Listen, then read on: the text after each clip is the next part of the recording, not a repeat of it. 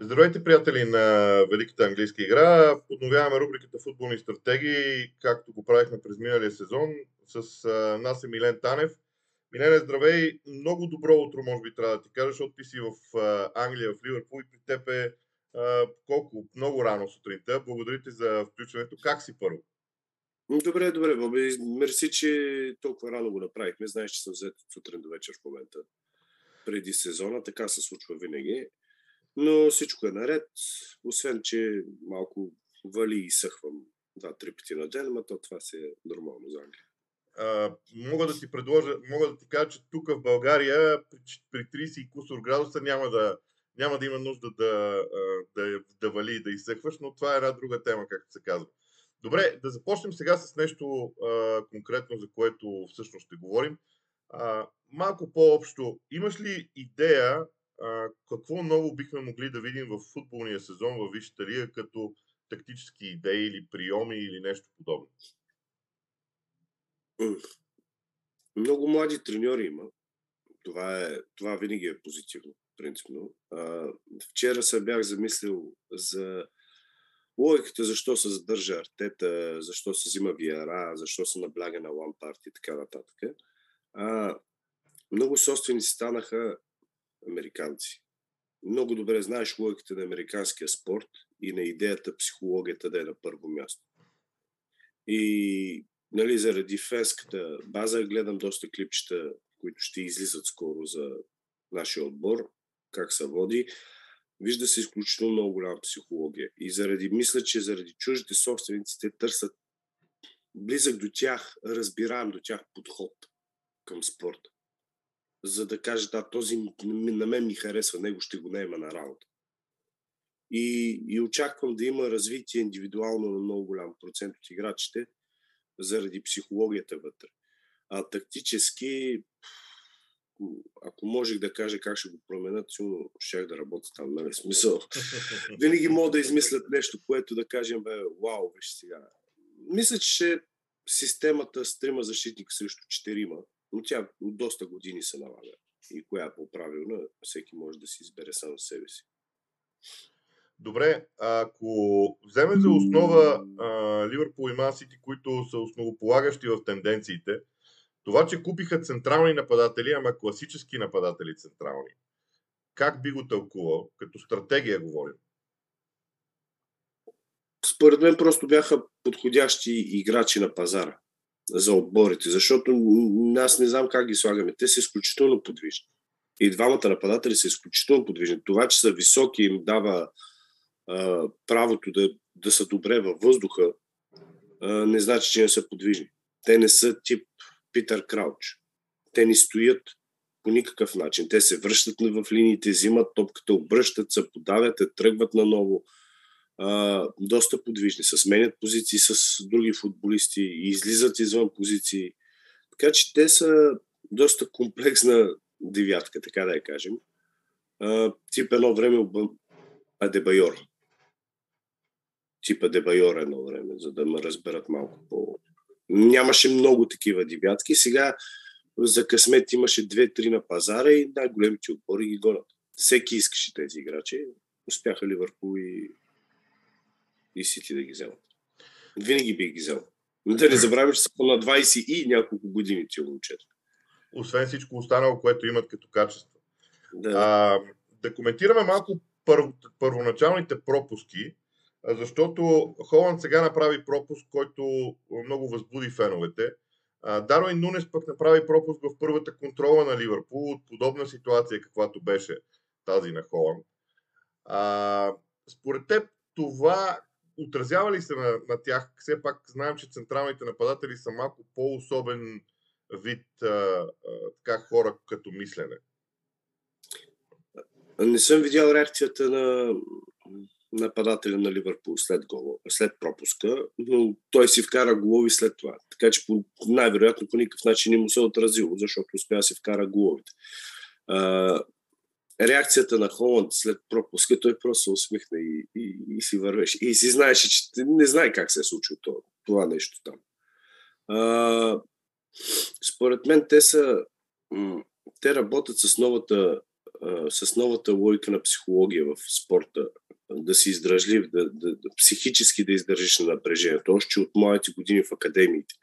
Защото те вече ги почват от много мои години в академията психически да издържат. Защото там се пропуква един футболист. Там се пропуква един спортист.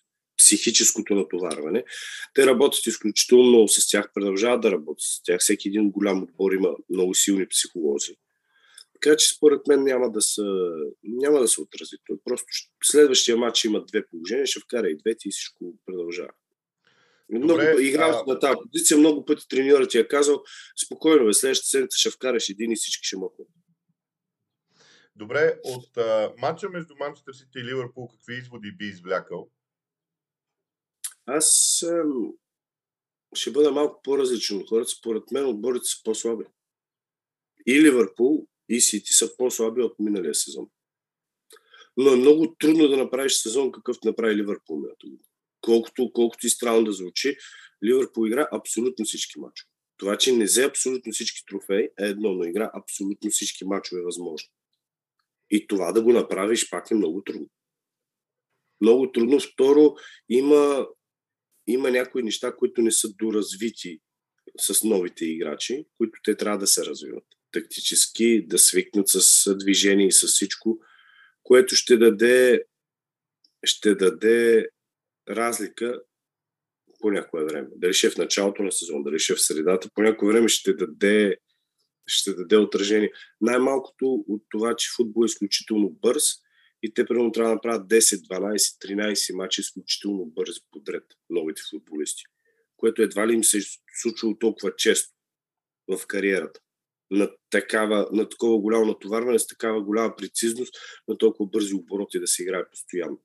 И рано или късно те просто ще, ще имат нуждата от а, адаптиране и от възстановяване. И от двата елемента. Което би довело до пропуски, нестигане на време до топката, закъсняване за центрирането, колкото елементарни и малки детайли да изглеждат – те знаят, че нападателя ще им е там и те дават там, но той, той закъснява заради, заради това, което се случва около него. Но това са, това са нормални моменти. Всеки един човек има нужда от адаптация към ново работно място. Добре, а като казваш по-слаби, кое точно визираш като част от играта? За мен лявата страна на защитата на Сити е много извинявай, много, много лесно може да се мини през нея. Нещо, нещо куца там. Първо топката не се вади като хората от там. Особено срещу Ливърпул. Опитваха се да я вадят срещу през Мане, но, но там не можеха да я вадят. Нещо Аки ми куца. Като време на движение на топката, като време на движение на защитата. А, а, това, че, това, че на тях левия бек им е много високо на Сити. Остава Аки изключително много едно на едно. Някъде ми куца там, мисля че, мисля, че ще намерят пробойна и ще минат от там. Не ми хареса. Смисъл, не е същия Сити. Не знам дали ме разбираш. Не е същия Сити. Не. Покриват му зоните постоянно. Постоянно има някой, който да се грижи за него. Не знам дали се забелязал и, и не знам дали беше целенасочено тези дълги топки в неговата зона. Дали бяха просто към Мане или бяха специално срещу него. Имаш предвид Салах. А, да, извинявай, Салах. Да, към Салах или бяха специално срещу Аке. Не съм сигурен дали това беше идеята. Не, не мога да разбера кое е от двете.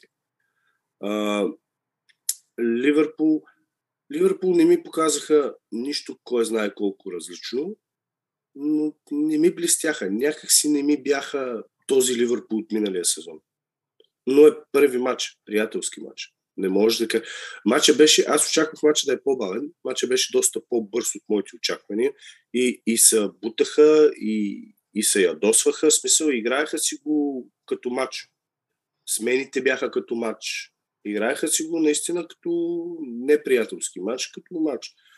И това ме, това ме, това, стигам до този извод по, по този начин, защото те искаха да го изиграят като първи матч, кой ще го спечели. Радваха се за трофея след това и Ливърпул, и Сити бяха разочаровани от това, че са изгубили трофея. И, и се видя, че не са на същия оборот, който миналия сезон. Но това може да се обясни с радната дата. Да, това също. А, как а, имаше едни много ключови моменти, в които се вижда а, как Дебройне и Холанд са поставени много близо един до друг. А, дори в много голяма част от двубоя изглежда така сякаш щити, когато владее топката е подреден във вариант 4-2-4 с а, крайните с крайните, с фланговите играчи Марес и Грилиш, които дават тази четворка. Това нещо временно за самия матч ли беше според теб или е трайна тенденция, която Гвардиола би могъл да използва? Ами, аз привличането на двамата нападатели в Сити, защото той привлече двама нападатели, да. от което един я го пусне на крилото. А, още от миналата година той се защитаваше 4-4-2. Аз си мислих, че той ще минава към 4-4-2, че ще играе с двама нападатели, за да създаде нови проблеми на защитниците срещу тях. Защото едно е да играеш срещу един нападател, друго е да играеш срещу двама. И аз си, аз си мислих, това говоря преди началото на сезона, си мислих, че той ще играе с Дебройне и с Фи Фолдън и ще играе 4-2-2-2. И, и според противника ще е или Фил Фолдън отляво, или отдясно, за да е с обърнат крак или да не е с обърнат. И тези двамата, Фил Фолдън и Дебройне, да са атакуващите халфови с абсолютна свобода на действие, а нападателите да затварят. Аз си мислих, че ще направи нещо такова очаквах да видя това срещу Ливърпул. Той направи нещо подобно, но Деброй не играеше там. Което, което в защитен вариант а, намаля тичането на Дебройне. Не знам дали не е натоварен много. Не знам дали не му се събраха изключително много години на много висок, много високо натоварване и докторите не са казали, виж, трябва да му намалим тичането на този човек. И, и така да се търси позиция, в която той да участва малко по-малко в защитните елементи. Не казвам, че не участва, просто малко по-малко. Да успееш да му спестиш 15 минути на матч тичане, си 15 минути на матч тичане и се вижда, че го сменя. Започна да го сменя в 70-та минута, той го сменя. Матча е 0 на 0 или 2 на 1 ли беше напълно, той сменя Деброя. Миналия сезон също го извади в доста ключови мачове. Не знам дали просто този човек не се натовари. И, и сега в момента се опитват да, да направят така, че да изкарат максимум от него, защото той е един от най-качествените футболисти. И въпросът е да направят така тактиката, че той да е най-полезен в най-дълго време. Добре. Новият договор на Салах е а, много ключов.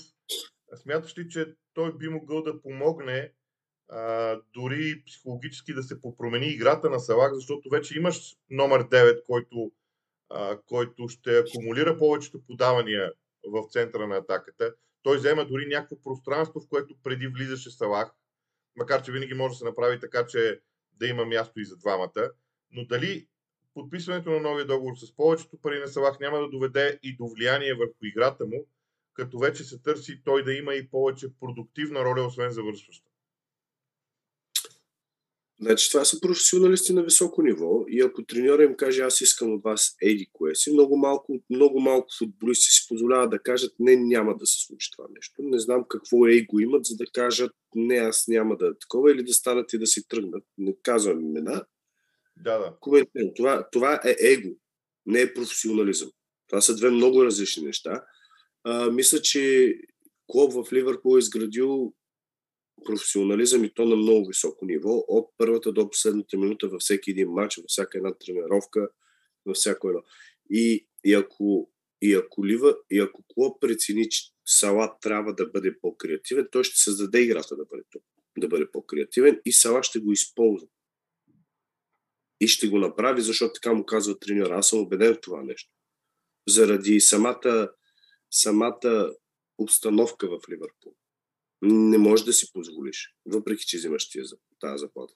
Ти си я заслужил, те са решили, те са ти я дали, но ти имаш продължение на професионализма. А, да те върна нали, срещу тяхния противник Юнайтед, все едно при сър Алекс някой да си позволи да каже, бе, не, аз това тактическото няма да го изпълня днес. Нали, цялата атмосфера в клуба не вярвам, че ще позволи. А, а че когато имаш такъв нападател, ти трябва да му създадеш място със сигурност.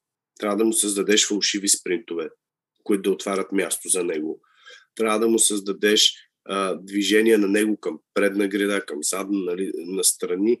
А, това вече как ще дойде с времето ще го видим. Но, но, и, но центриранията ще са обратни, с обратни крака в Ливърпул. Говоря примерно от Салай от, и от другия не знам кой ще е от Сала или от Руса, не знам кой ще е. Всеки матч може да се върти, но те ще са центрирани с, обратна, с обратния крак, така че те ще са центрирани, които влизат към вратата и той реално може даже и да се дърпа от защитника към дуспата. И пак ще може да продължава топката с глава. Ако кажем, че ще играе с глава, които са доста трудни за защитника да, да направи това към шишно движение и да го последва. Защото той тръгва към вратата и се връща назад към дуспата и отиграва с глава. Mm-hmm нали, защитник трябва да му последва движението. Той тръгва към вратата и после след реакцията на две секунди ще са, ще са много трудни. Идеята ми е, че той както може да се продължи да се движи към вратата, така може да се продължи да се движи извън вратата, само и само, защото центрирането влиза към вратата и той даже и да не го оцели, тя може да мине към вратата, да влезне вътре. Без той да играе с топката. Без той да играе с топката. Добре. А, ясно е, че през сезона много ще говорим за Ливърпул и за Ман Сити, обаче а, двата отбора от Северен Лондон, имам предвид Тотнам и Арсенал, направиха доста солидни селекции. А, първо, на теб как ти изглеждат двата отбора и след това ще поговорим малко конкретно за Арсенал. Но как ти изглеждат тези два отбора, Тотнам и Арсенал, защото изглежда така, сякаш при тях ще има сериозна промяна или поне потенциал за сериозна промяна. Ми, между другото, тук си говорим нали, с а, доста треньори. Сезона почва нормално. Нали? Всеки това го вълнува. А, много хора ми направи впечатление, които са си фенове на Ливърпул. Служиха Тотнам пред Ливърпул. Класирането го направиха Сити, Тотнам, Ливърпул и надолу. И не един да ми каже, ами ми казват доста хора. И, и аз съм казал, да, ама вие сте Ливърпул. Той казва, ние сме Ливърпул, но нашия отбор е изморен. Това ми отговарят. Нашия отбор е изморен. Конте е много добър треньор и отбора му е свеж. И ако той може да изкара... Защото дали ще биеш Ливърпул или ще биеш Уест или ще биеш Нотингъм Форест, са три точки. Без значение кой биеш. Те са три точки. Ти ако успееш да биеш долната десятка, всеки един матч, това сте 60 точки от тези мачове. Защото 20 мача, нали? Да, 60 точки само от тези мачове, само от долната десятка. Тях да си вземеш. Конте може да го направи. Тотнам имат класата да го направят. Имат широчината, със сигурност. А, гледах мача на Тотнам с Рома. А, много са ми директни. Много са ми директни. Имат такива дрибали от а, защитата напред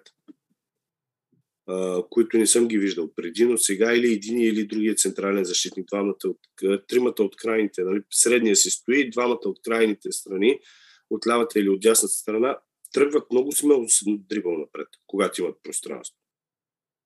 Даже имаха една ситуация как единия централен защитник дриба, влиза на дрибъл в наказателното поле и центрира за другия централен защитник в матча с Рома. Така че той е прави някакви новости.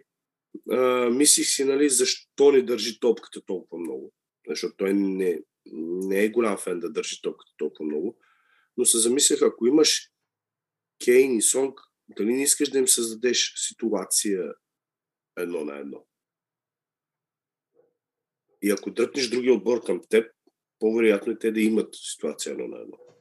Помня едно видео на Мауриньо, говореше към Кейн и Сонг и той каза, аз съм сигурен, че ако сте двама на четирима, вие ще вкарате гол. Аз само трябва да го създам, да сте двама на двама. И със сигурност вкарвам. Така, аз вярвам, че двама на четирима, вие ще вкарате гол. Но ако ви създам двама на двама, така че може да е нещо такова. Не съм много сигурен, нали? но трябва да, съм, трябва да се минат мач. Но Конте с Интер държеше топката, държеше отзад и я прехвърляше бързо напред. Може би това ще се случи. Една доста силна дефанзивна петица, която да държи топката, да придърпа футболистите към тях и тогава да се прехвърли бързо. Крилата почнаха да работят на Тотнам и дефанзивно и офанзивно. А, не знам докъде ще стигнат, но това са не ти казвам, прави ми впечатление, че доста хора казват, че може би Тотнем ще, ще стигнат по-нависоко. Дали заради победите миналия сезон срещу тези отбори, защото те спечелиха. А, не знам, но, но са, не са чак толкова зле. Сега тук трябва, да, тук трябва да уточним, че ти живееш в Ливърпул и, и, и там работиш, а не в клуба, разбира се, но а, за това изподеляш по този начин информацията, нека да кажем за, на, за зрителите, да не, да не остане някой на разбрал всъщност откъде идва тази, а, тази логика. А, не ти ли се струва все пак странно а, и, и всъщност може би това е другия въпрос. А, смяташ ли, че Мансити и Ливърпул може да не са първи и втори, независимо от те как са подредени? Тоест, някой може да ги изпревари. Всичко е възможно. Всичко е възможно, защото м- всеки иска да се развива. А, защото даже и Ливърпул и Сити, ако погледнеш трансферите, те са развити трансфери. Смяна на, смяна на, на възрастта, даже ако искаш, продаваш по-възрастни играчи, взимаш по-млади играчи и така нататък. А, всеки, всеки иска да се развива и няма как да не се случва това нещо. А, просто въпросът е кой колко се е развил. Допълнително като отбор, освен индивидуалности, които идват. Реално най-голямото развитие за, за наше щастие, може би, за мен е в Арсенал. Като, като отбор. Не е кой е дошъл, кой не е дошъл, като отбор. Гледах в интернет постоянно как, абе, те тия са резерви в Сити и така нататък. Аз не знам хората дали си дават сметка какво значи да си в топ 15 в Сити. И да не си титуляр в Сити. Да си в топ 15 в Сити. И да влизаш и да промениш мачове. И някой път да, изна... да махаш ни играчи да играеш вместо тях в тежки мачове. Да си играча, който е в топ 15. Колко качества трябва да имаш за такъв футболист? Не говоря да си титуляр. Нали? Да си Добре. човека, който влиза, който винаги е там. Добре, как тълкуваш тогава двата? А, те не са само двата, но общо взето целият подготвителен период на Арсенал а, изглежда ужасно интересно, дори тактически като развитие. Освен това, двата мача с Челси, с Севиля, а, някак а, в един момент а, карат хората да, и и аз, а, хем познавам много добре процеса, но започвам да се питам всъщност докъде е стигнал този отбор, защото каквото и да си говорим, в какъвто и състав да излиза Севиля, на тях не се случва често да бъдат прегазвани по този начин. Независимо в коя част от а, подготовката се случва. Това, те играха с Тотнам, може би две или три седмици преди това направиха един на един, ако не се лъжа, в един страхотен матч. Не ги срав... не сравнявам Тотнам и Арсенал, но се опитвам да, да си дам отговор на въпроса. Естествено, сезона ще го даде по-добре от мене докъде е стигнал Арсенал в развитието си? Боби, ние си говорихме с теб, аз ти казах моето мнение. Според мен този път Артета иска да, да няма слаб старт. Иска психологически да, да подготви момчета, че ще, че ще има точки, иска сезона да му е силен. И тяхната подготовка може би е една от най-добрата да е готов отбора сега. Да е силен отбора сега не малко по-нататък. И другото, което според мен е, че не много от играчите на Арсенал, колкото и глупо да звучи, няма да са на световното първенство. Те ще са в, в, в почивка. Те ще са пред телевизорите. Не се казва, колко да е добър футболист, той на световното е пред телевизора. Те ще имат възстановяване. И един силен старт на сезона от месец и половина, два, да ти даде самочувствието. Защото тези момчета имат нужда от самочувствие, те са млади. Да ти даде самочувствието, да даде вярата, че ти можеш да го направиш, според мен е доста по-подходящо. И след това зимата да, да превъзстановиш отново.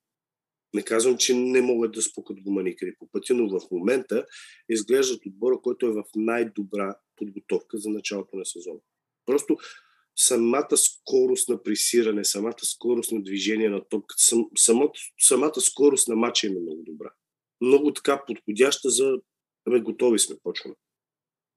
Близко до това, което мисля, че е максимум в момента. Добре, ако не имаме максимума, ако не имаме максимум, значи съм много добре. Добре, ти спомена световното първенство а, в контекста на, на подготовката Как ще се отрази то на подготовката?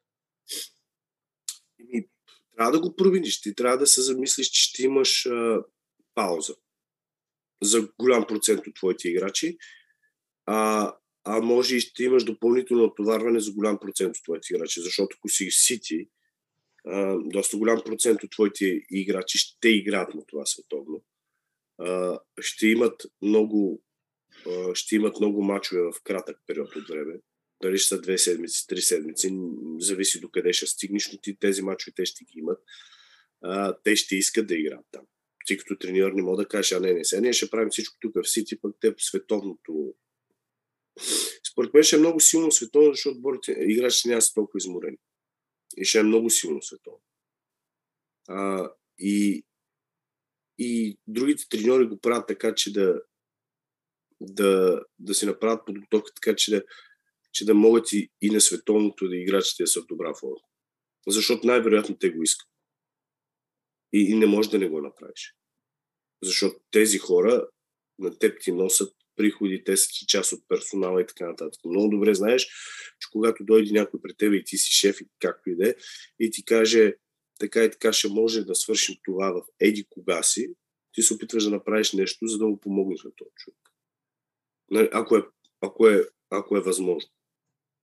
И всеки си дава сметка. Няма как да, няма как да направиш една нещастна съблекална. Не мога да кажеш на всички, абе няма, вие няма се подготвите за световно. Тук само нашия клубния отбор ще гледаме. Няма да се световно, защото всеки си има индивидуални цели. Добре, финална тема, защото а, малко е сложен проблема в Ман Юнайтед и Роналдо. Твоя поглед какъв е? много е трудно да се каже, защото не сме вътре в отбора. А, не знам дали изобщо се опитват да го интегрират или това последното вадене в средата на матча е да му покажат кой е шефа. Че ето ти таблото, ето е смяната, трябва да излезнеш. Аз решавам дали ще играеш или няма да играеш. А, интервютата на Роналдо са а, преди това бяха, че младите не си знаят мястото в Юнайтед. Доста пъти го казвам. Че не са се научили да се учат от старите, както той примерно се учил едно време, но това са различни поколения хора. А, другото, хора, младите хора в Юнайтед, младите футболисти в Юнайтед, те вече имат доста опит. Те не са млади, млади футболисти, които да излезат. Те са млади на възраст, но са играчи с много мачо. И си имат мнение и със сигурност не помага на Юнайтед. Със сигурност тази цялата драма не помага на Юнайтед. Вече треньора, според мен, ще, ще вземе решение да махне Роналдо. Но просто няма как да е един срещу всички. По-добре махни единия и се опитай да успокоиш всички. Добре, Ако успеш а... да махнеш, заплатата му е голяма, никой не го иска. Най-много да, да стане ситуацията с Юзил. Да стои, да си взима заплатата и да ни играе. И да, но Роналдо не дава такъв вид като, като човек. Наистина не дава такъв вид. А, много се коментира това, което Челси прави. Един вид появява се играч, който е желан от друг клуб. И Челси, и, и той е качествен играч, нали, защото когато говорим за, за играч желания в Барселона, в Ман Сити, в Арсенал, в Тотнам а, и в Ливърпул, ясно е, че това са качествени футболисти, когато са желани там изглежда на външен вид така, сякаш Челси се опитва просто да, да спечели сделката, хвърляйки много пари. Така ли ти изглежда и на теб? Мен ми изглежда Челси в момента като първия сезон на Абрамович лятото. Абсолютно едно към едно. Абрамович отиде и купи на килограм. От всякъде. Креспо и така нататък. Почти Верон, който можеше, купи. Джоко и така нататък който можеше, където можеше, отиди от която и лига можеше, отиди и ги купи. Само и само да са качествени играчи и тогава треньора трябваше да се оправя с тях. Малко ми изглежда така ситуацията, но не съм прав. Въпреки, че тогава свършиха, мисля, че втори. Да. Мисля, че завършиха втори след Арсенал. А, така че не знам колко, дали не е лойката, абе ние ще отслабим вас. Вие да го нямате. А, според мен на Челси проблема ще е прехода, ако ще играят към четирима защитника. Това ще е проблема на Челси. Тактическия преход и там ще се губят точки. Защото първо ще играеш с един дефанзивен халф. После сигурно ще пробва с двама дефанзивни халфа, заради халфовете, които има. Което това допълнително ще промени ситуацията. Когато играеш с двама дефанзивни халфа, вече ти, ти трябва малко по-неподвижен нападател. Не може да ти е толкова раздвижен нападател, защото крилата трябва да са малко по-назад. Някой трябва да е за да кара тази топка по-високо. Ако и нападател той се пребере накрая, кой ще е вади високо. Нали, при Ливърпул нападателя се прибираше, той най-вероятно и сега ще се прибира, защото крилата стояха високо. И, и фулбековете стояха високо. Но ако играеш 4-2-3-1, е, е различно. Височината става различна на самата халфа линия. Там ти трябва вече някой, който да стои малко по-високо от тях, за да закара топките там. 4-3-3 не знам дали имат халфовете, които да имат достатъчно мобилност да затворят цялото пространство. И креативност в същия момент. А, и според мен Шапрова, защото така изглежда пред сезон, може да се лъжа. Може вече да се изкара изводи, че не става, въпреки каквото и да пробва, и да си играе 3-4-3. Мисля, че в 3-4-3 Челси изглеждат добре. Челси изглежда добре, ще си наберат скорост, имат играчите. Добре, Милене, благодаря ти за този разговор. Прескочихме 30-те минути. Може би следващия път, след а, някой друг месец, месец и нещо, на мен ще ми е много интересно да проследим развитието на, а, на Манчестър Юнайтед, защото струва ми се, че там нещата могат да бъдат страшно интересни. Благодаря ти за това предаване. Ще се видим пак. Приятна работа ти пожелавам а, и по-малко дъжд и изсъхвания, както се казва, но ми се струва, че, ми се струва, че няма как да стане. Няма лек, как да стане. Да, лека работа ти пожелавам тогава. Благодаря много, лек ден и на тебе. Чао, чао.